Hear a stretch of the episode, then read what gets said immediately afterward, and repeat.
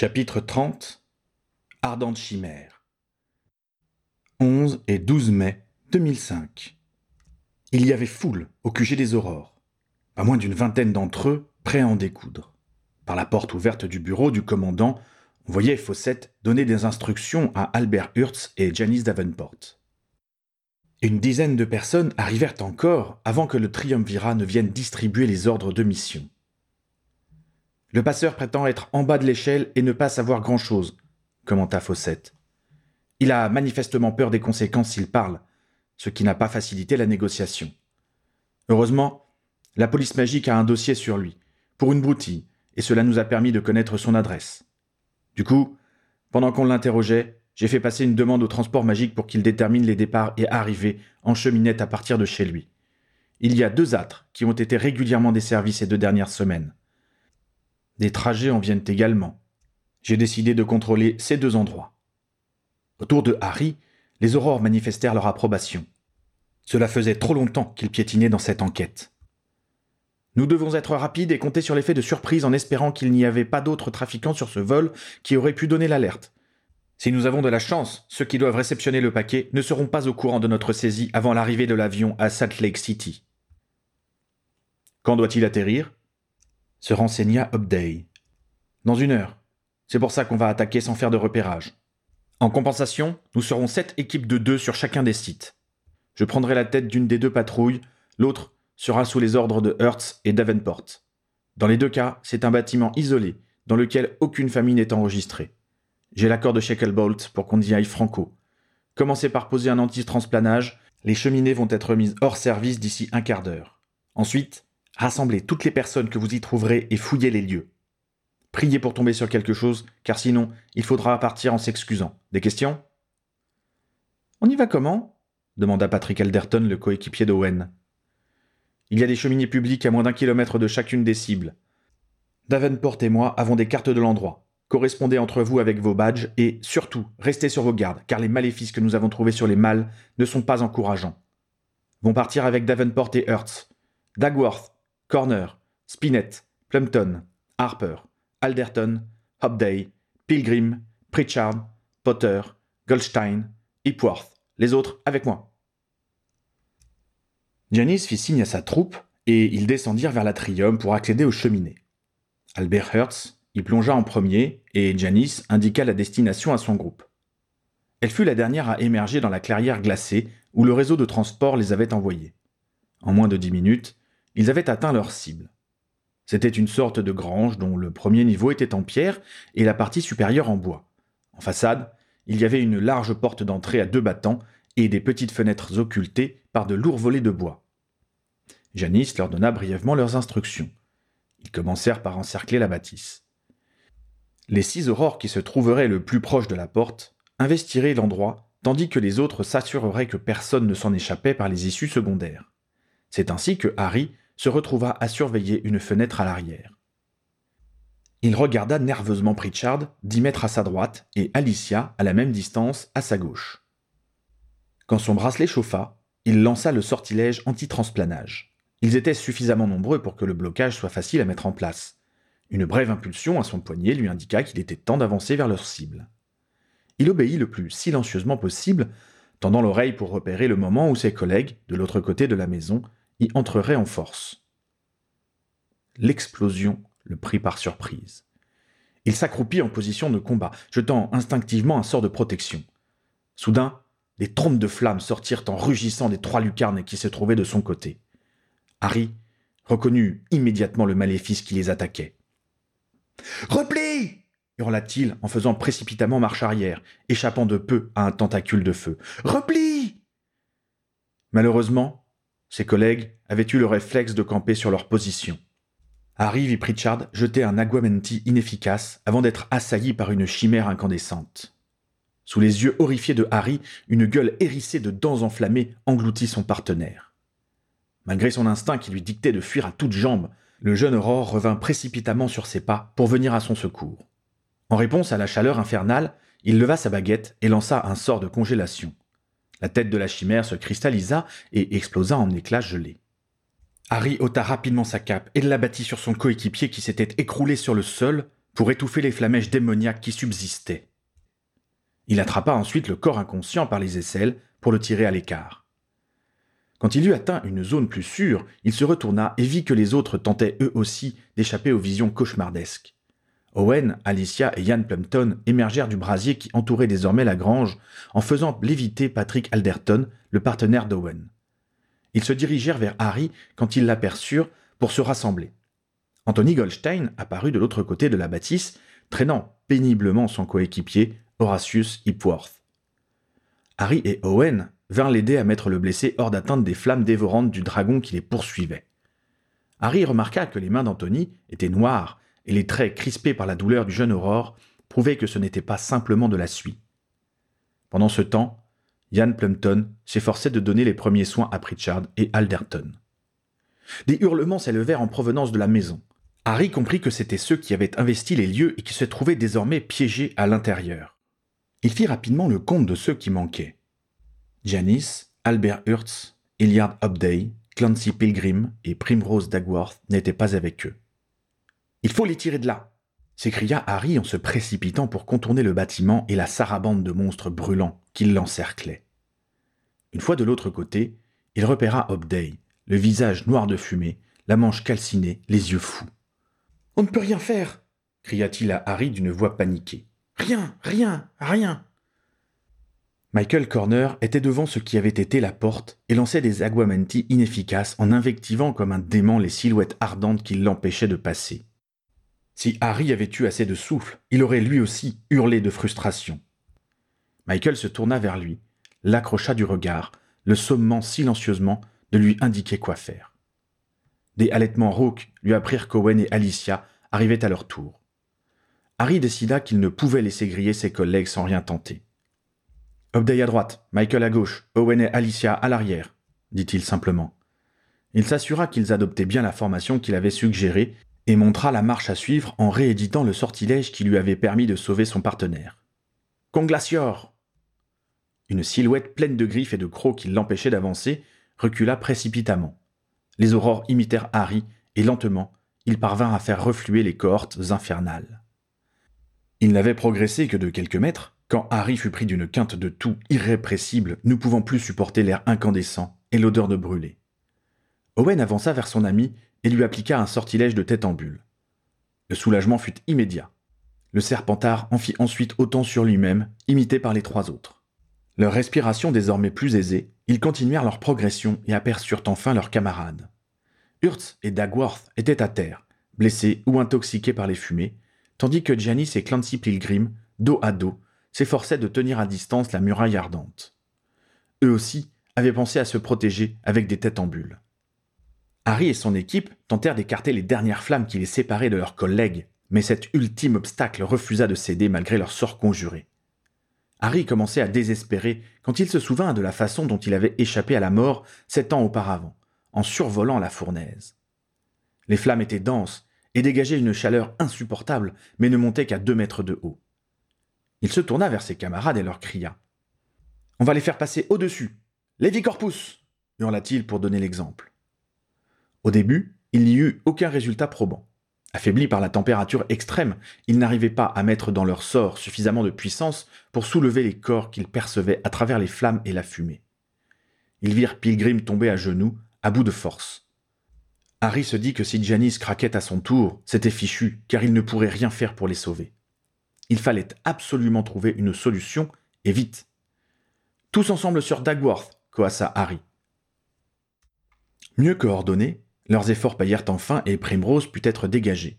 Pendant que Owen la réceptionnait pour l'étendre sur le sol, les quatre autres récupérèrent Hurts, Pilgrim et pour finir, Janice, visiblement au bout du rouleau. Owen veillait sur ses compagnons en gelant les flamèches qui s'attaquaient à eux et s'attachait à leur préserver un espace sécurisé. Quand ils furent au complet, ils firent léviter ceux qui étaient sans connaissance et se replièrent, abandonnant le terrain à la cohorte infernale. Une fois sortis du bâtiment, ils le contournèrent pour rejoindre les autres. Ses blessés en zone plus sûre, Harry chercha auprès de qui prendre des ordres. Pritchard, Alderton, Hipworth, Pilgrim, Dagworth et Hertz étaient inconscients. Plumpton s'occupait d'eux et Upday était visiblement trop choqué pour se préoccuper d'évaluer la situation. Janice ne semblait pas blessée, mais elle était étendue sur le sol, les yeux clos, comme vidée de ses forces, à côté d'Anthony Goldstein qui était replié sur ses mains douloureuses. Les autres étaient des aurores juniors, et ils regardaient Harry, attendant manifestement que celui-ci donne des directives. Ce n'était pas le moment de tergiverser. Il faut sortir du périmètre anti-transplanage et évacuer les blessés, décida le jeune Aurore. Ceux qui le peuvent resteront ici pour tenter d'empêcher le feu de s'étendre en attendant les renforts. Je reste, annoncèrent Owen, Alicia et Michael. Moi aussi, dit Hobday, qui s'était suffisamment repris pour se soumettre à des directives. Plumpton indiqua d'une voix rendue rauque par la fumée. J'ai déjà appelé les secours. Je m'occupe de protéger ceux qui ne peuvent pas bouger. Faites votre possible pour étendre cette saloperie. Janice entr'ouvrit brièvement les yeux et regarda Harry.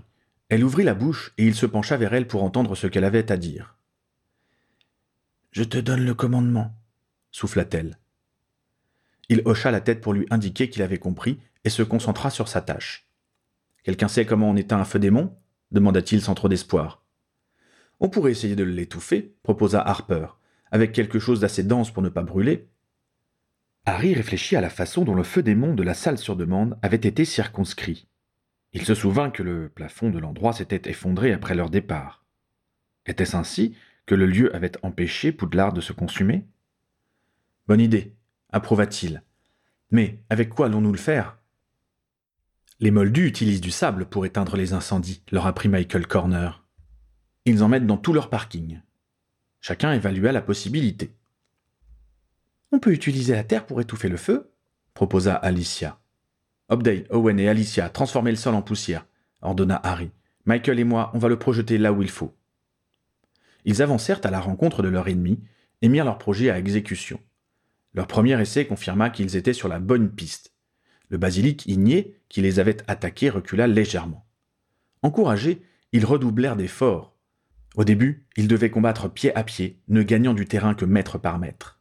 Puis Alicia découvrit qu'on pouvait utiliser les cendres qui les entouraient comme étouffoirs, et ils progressèrent plus rapidement. Ce n'était cependant pas suffisant pour contrer l'avancée du sinistre qui menaçait de les déborder de chaque côté. Harry se focalisait sur les langues de feu qu'il fallait vaincre les unes après les autres, s'empêchant de réfléchir aux conséquences s'ils échouaient. Au bout d'un temps qui leur parut infini, les renforts arrivèrent enfin. Leurs collègues plus dispos qu'eux adoptèrent leur technique et se placèrent de façon à entourer le champ de flammes. Il leur fallut encore un long moment pour venir à bout des hordes de feu.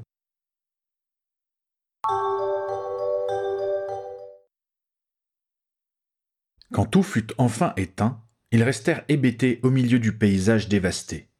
Harry, épuisé, les yeux pleins de larmes et les poumons douloureux, se pencha en avant en appuyant ses mains sur ses genoux. Malgré son envie de se laisser aller, il ne se risqua pas à s'asseoir par terre, dissuadé par la chaleur qui transperçait ses semelles. Plutôt raté comme mission, éructa Michael en faisant disparaître sa tête en bulle. On est tous vivants, et on a réussi à éteindre un feu de magie noire. C'est pas si mal, rétorqua Owen, qui semblait sur le point de s'écrouler. Harry contempla ses compagnons. Ils étaient noirs des pieds à la tête. Seuls leurs yeux rougis par la fumée tranchaient dans cette noirceur. Harry il eut ce qu'il ressentait lui-même, une immense fatigue, mais aussi la satisfaction du devoir accompli. Ah, vous êtes là fit une voix soulagée. Leur commandant venait de les rejoindre. Il parcourut le paysage dévasté du regard, visiblement étonné de les retrouver encore debout. Vous cinq, on va vous transplaner à Sainte-Mangouste, leur indiqua-t-il. Vous n'êtes pas en état de le faire par vous-même. Harry voulut protester, mais, avec la baisse de l'adrénaline, il sentit la douleur poindre et s'installer. Il s'examina. Ses vêtements troués laissaient voir ses chairs à vif et des cloques blanches. Un bref regard lui indiqua que ses compagnons de galère étaient dans le même état. Il laissa Christopher Summers le prendre par le bras et l'escorter jusqu'à l'hôpital. Deux heures plus tard, il était installé dans un lit, avec des pansements un peu partout, enfin, c'était l'impression qu'il en avait. En réalité, il était peu touché par rapport à d'autres.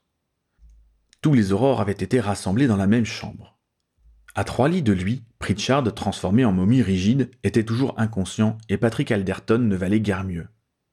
Primrose Dagworth et Albert Hurts avaient été fortement intoxiqués et présentaient des brûlures étendues. La jambe de Plumpton paraissait le faire beaucoup souffrir, malgré la potion qu'il avait ingurgitée. Anthony Goldstein dormait, ses mains emmaillotées dans des bandelettes.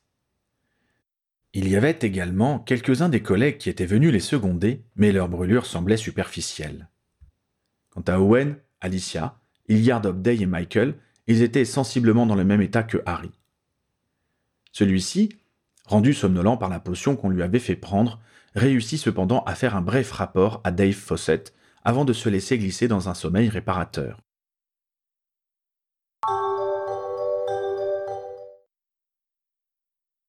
Quand Harry se réveilla ce qui lui sembla être le lendemain matin, personne n'était à son chevet, mais une pile de vêtements propres sur sa table de nuit attestait qu'il avait eu de la visite.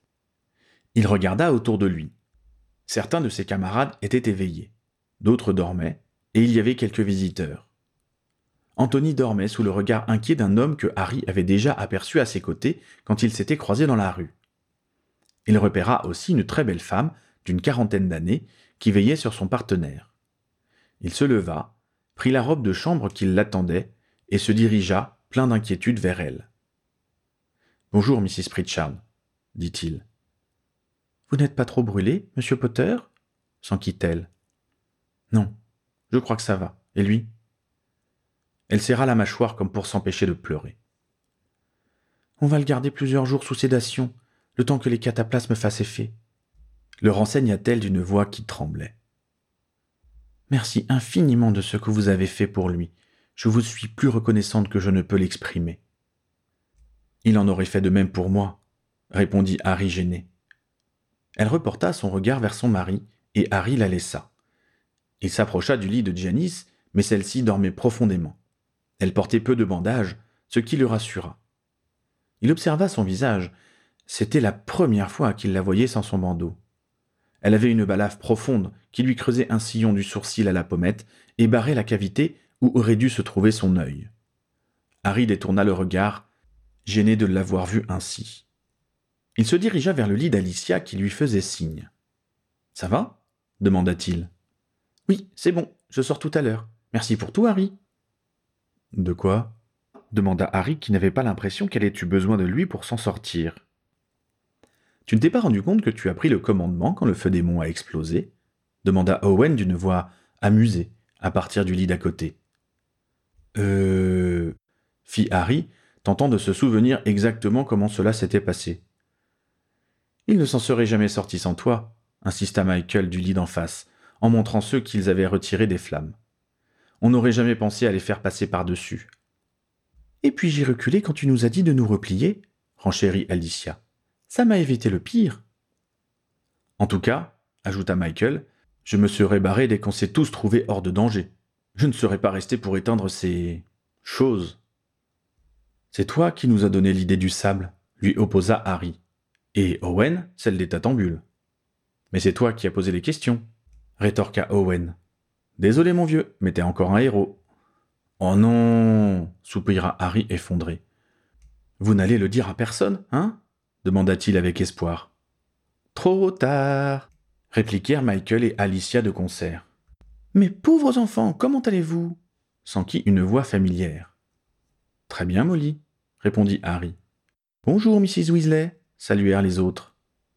Molly dit un mot gentil à chacun des jeunes qui s'étaient rassemblés autour du lit d'Alicia, puis raccompagna Harry jusqu'au sien. Tiens, Ginny m'a confié un mot pour toi. Elle voulait te voir, mais j'ai réussi à la convaincre que tu serais très contrarié qu'elle vienne ici dans son état. Harry regarda le triste spectacle qui l'entourait. Il trouvait parfois que sa belle-mère en faisait trop, mais cette fois-ci, il lui était très reconnaissant d'avoir tenu tête à sa fille. Si tu ne peux pas sortir, j'aimerais que tu lui écrives un mot, sinon elle va croire qu'on lui cache ton décès, continua Mrs. Weasley. J'espère ne pas rester ici trop longtemps, souhaita Harry. J'ai vu le médicomage, lui apprit Molly. Il veut te voir avant de signer ton bon de sortie, mais il m'a affirmé que tu n'avais rien de grave. Merlin merci. Quand je pense.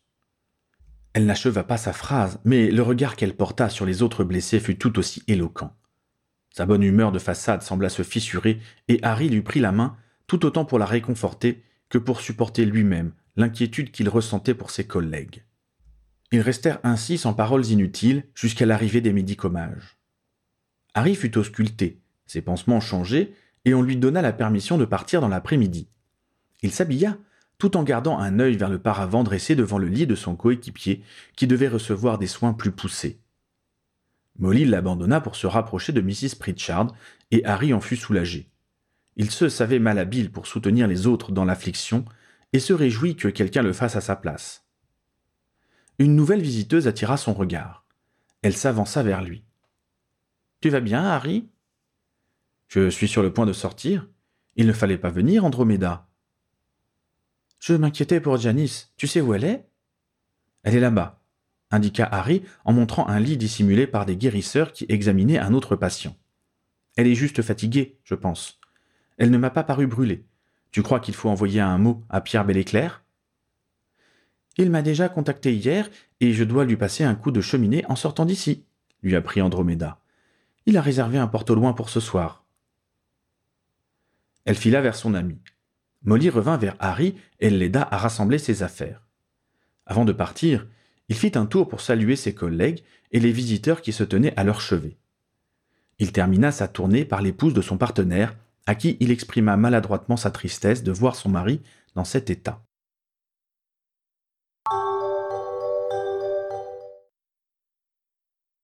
Molly le raccompagna jusqu'à la cuisine du square Grimore et ne le quitta qu'après qu'il lui eut promis qu'il avait l'intention de faire une sieste.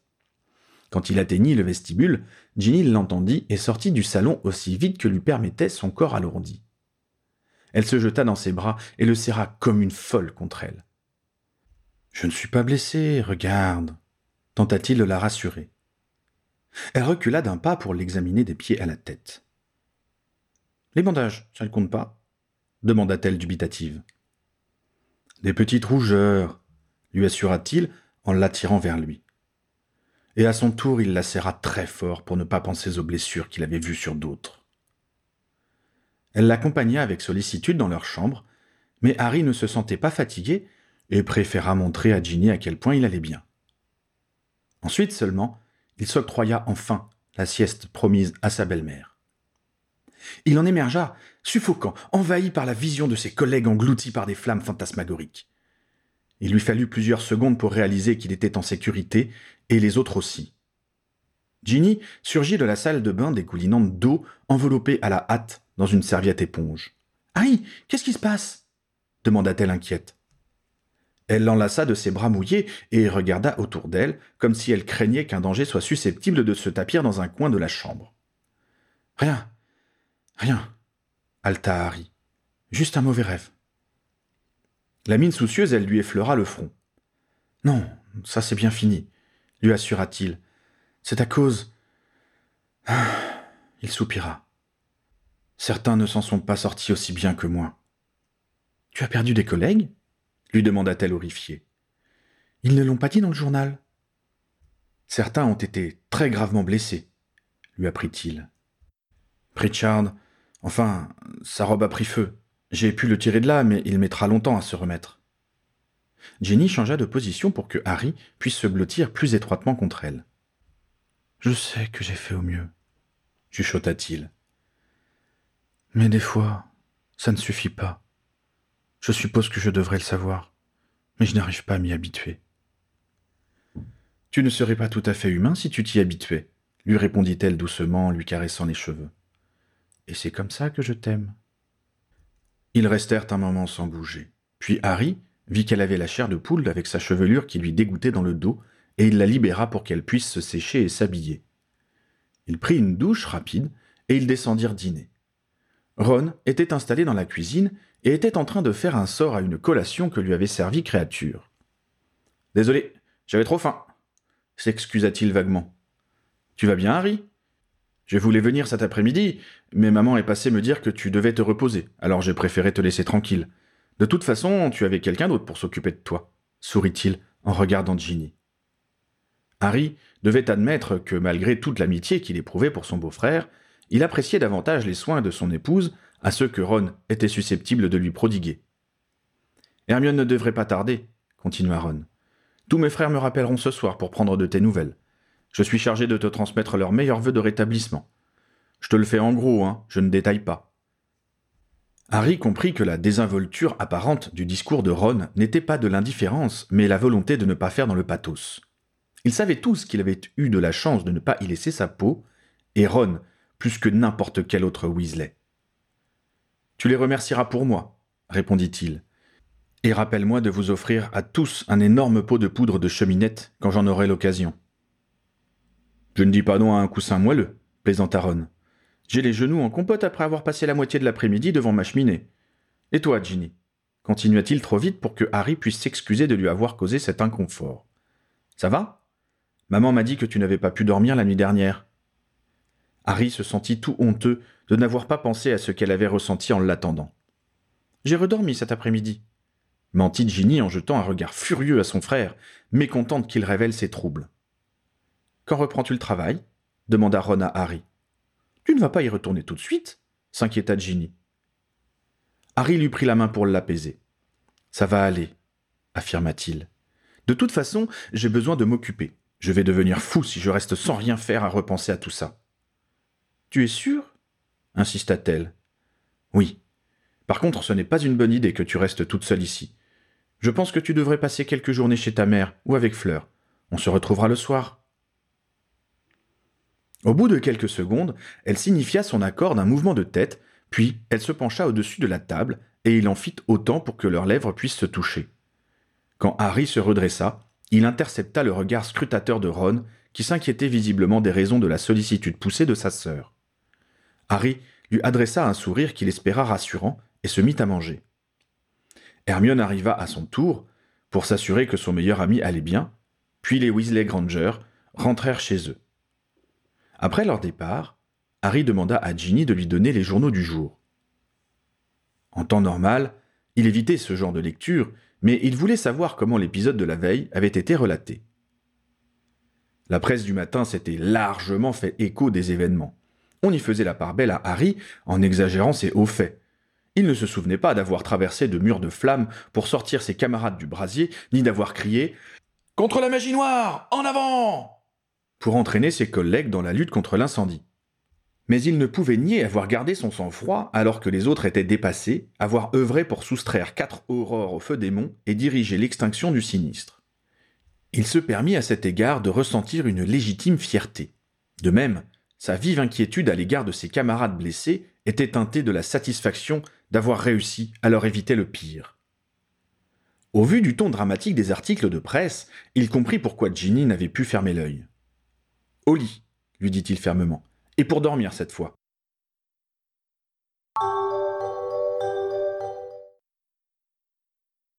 Le lendemain matin, Harry se leva de bonne heure car il avait prévu de passer la Sainte Mangouste avant de se rendre au ministère.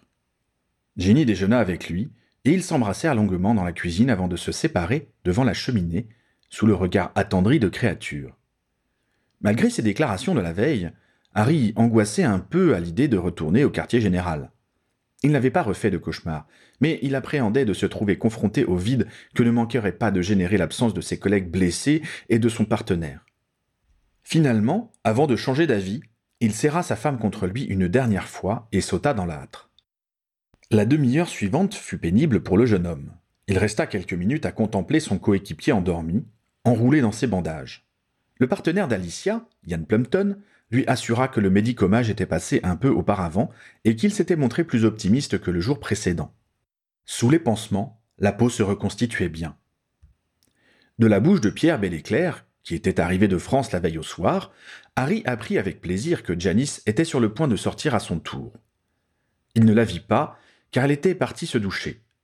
Il parla un peu avec ceux qui étaient éveillés, puis se prépara à prendre la cheminée pour le ministère.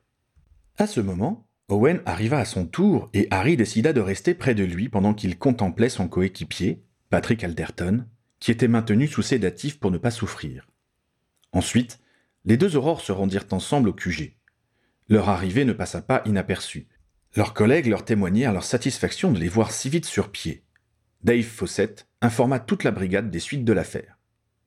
Comme vous le savez, l'équipe de Davenport et Hertz a dû faire face à un feu démon qui a bien failli tous les tuer, les criminels en ont profité pour fuir. Nous ignorons s'ils avaient laissé sur place de la marchandise, car rien ne résiste à ce feu magique. Toute la zone est complètement dévastée. Il ne reste que des cendres. Il marqua une légère pause et continua. Je tiens à féliciter particulièrement ceux qui n'ont pas paniqué devant cette horreur. Bravo à ceux qui ont ramené leurs collègues blessés en sécurité. Bravo à ceux qui ont plongé dans les flammes pour aller chercher ceux qui y avaient été piégés. J'ai nommé Harry Potter, Alicia Spinett, Michael Corner, Owen Harper et Hilliard Hobday. Tous les aurores présents les applaudirent et leurs voisins immédiats marquèrent leur admiration en leur tapant dans le dos, les faisant rougir. Ils ont également à leur actif d'avoir trouvé une solution pour limiter et éteindre le brasier. Grâce à eux, nous avons évité le pire, pas de moldus blessés, et la zone sinistrée est suffisamment circonscrite pour que leur gouvernement n'ait pas trop de mal à trouver une justification. Une nouvelle salve d'applaudissements s'éleva. L'autre équipe a eu plus de chance, si ce n'est que ceux que nous poursuivions ont tous réussi à s'échapper. Il y avait manifestement un second conduit de cheminette, clandestin celui-là, qui leur a permis de s'enfuir. Par contre, ils ont dû abandonner tout leur butin. Nous avons donc effectué une grosse prise qui va sûrement les désorganiser un moment. Nous n'avons malheureusement que peu de pistes. Et celui qu'on a arrêté? demanda Hilliard d'une voix dure. Je lui ai indiqué qu'il était désormais complice de tentatives de meurtre sur des aurores et de magie noire avancée. Je lui ai prédit Azkaban à perpétuité, mais, bien que terrifié à cette idée, il continue à garder le silence. Un murmure déçu courut dans l'assemblée. Par contre, tout n'est pas négatif, poursuivait le commandant des aurores. Les trafiquants ont sans doute perdu une grande partie, voire toutes leurs marchandises, sans compter deux cachettes sûres. J'ai demandé au département des transports magiques de faire une vérification de tout le réseau, dans l'espoir de trouver d'autres connexions non régulières. Il va falloir de notre côté refaire le tour de nos contacts pour savoir s'ils ont été approchés par des personnes recherchant un lieu discret pour entreposer des produits. J'ai également mis la police magique sur le coup, avec instruction de ne pas intervenir sans notre aide. Il y eut un brouhaha, tandis que les aurores commentaient ces nouvelles.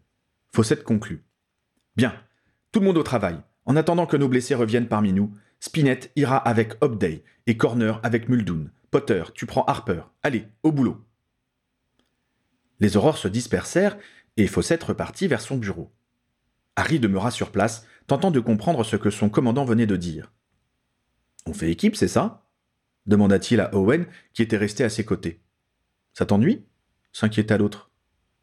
Non, mais où est l'aurore senior qui est supposé nous encadrer Faut croire que tu as eu une promotion, fit remarquer Owen avec un petit sourire. Je n'ai pas les dix ans d'expérience requis, s'entêta Harry. Tu as fait ton premier boulot d'aurore quand tu avais un an, lui rappela Owen. J'ai déjà expliqué que ma mère. Harry s'interrompit. Il comprenait ce que voulait dire son ami. Même s'il n'avait rien fait quand Voldemort était venu pour le tuer, il s'était incontestablement conduit en aurore en éliminant le Seigneur des Ténèbres seize ans plus tard. Et deux jours plus tôt, il avait pris la tête des opérations dans une situation de crise. La décision de Fawcett était justifiée. Ça ne t'embête pas que je te donne des ordres? demanda-t-il cependant à son camarade. Tu crois que je vais me plaindre d'être le partenaire du survivant? répliqua Owen d'une voix où l'étonnement le disputait à l'ironie. Je ne pouvais pas rêver mieux comme plan de carrière. Harry le considéra sous un nouveau jour. Malgré leur amitié, Owen n'oubliait pas qu'il était le survivant. Un doute l'effleura. C'était leur révision qui les avait amenés à se rapprocher. Or si Harry avait eu besoin d'aide pour préparer ses examens, son ami était aussi autonome qu'Hermione en la matière. Pourquoi s'était-il proposé de travailler avec Harry dans ce cas? Par opportunisme? Harry repoussa ses soupçons. Quelle que soit la façon dont cela avait commencé, leur relation était désormais étayée par de solides bases de valeurs communes et de souvenirs partagés. Harry ne voulait pas passer sa vie à douter de la bonne foi et du désintéressement de ceux qui l'approchaient. N'avait-il pas prouvé sa capacité à se faire des amis sincères et fidèles en choisissant Ron et Hermione dès son plus jeune âge? Il décida de suivre son instinct et d'accepter l'amitié d'Owen telle qu'elle se présentait. Bon, qu'est-ce qu'on fait maintenant? demanda-t-il. Il songea un peu tard que ce n'était pas une formulation propre à faire preuve de sa toute nouvelle autorité. On met par écrit ce qui s'est passé avant-hier, proposa Owen. D'accord, officialisa Harry, tout en se disant qu'il faudrait qu'il améliore son style.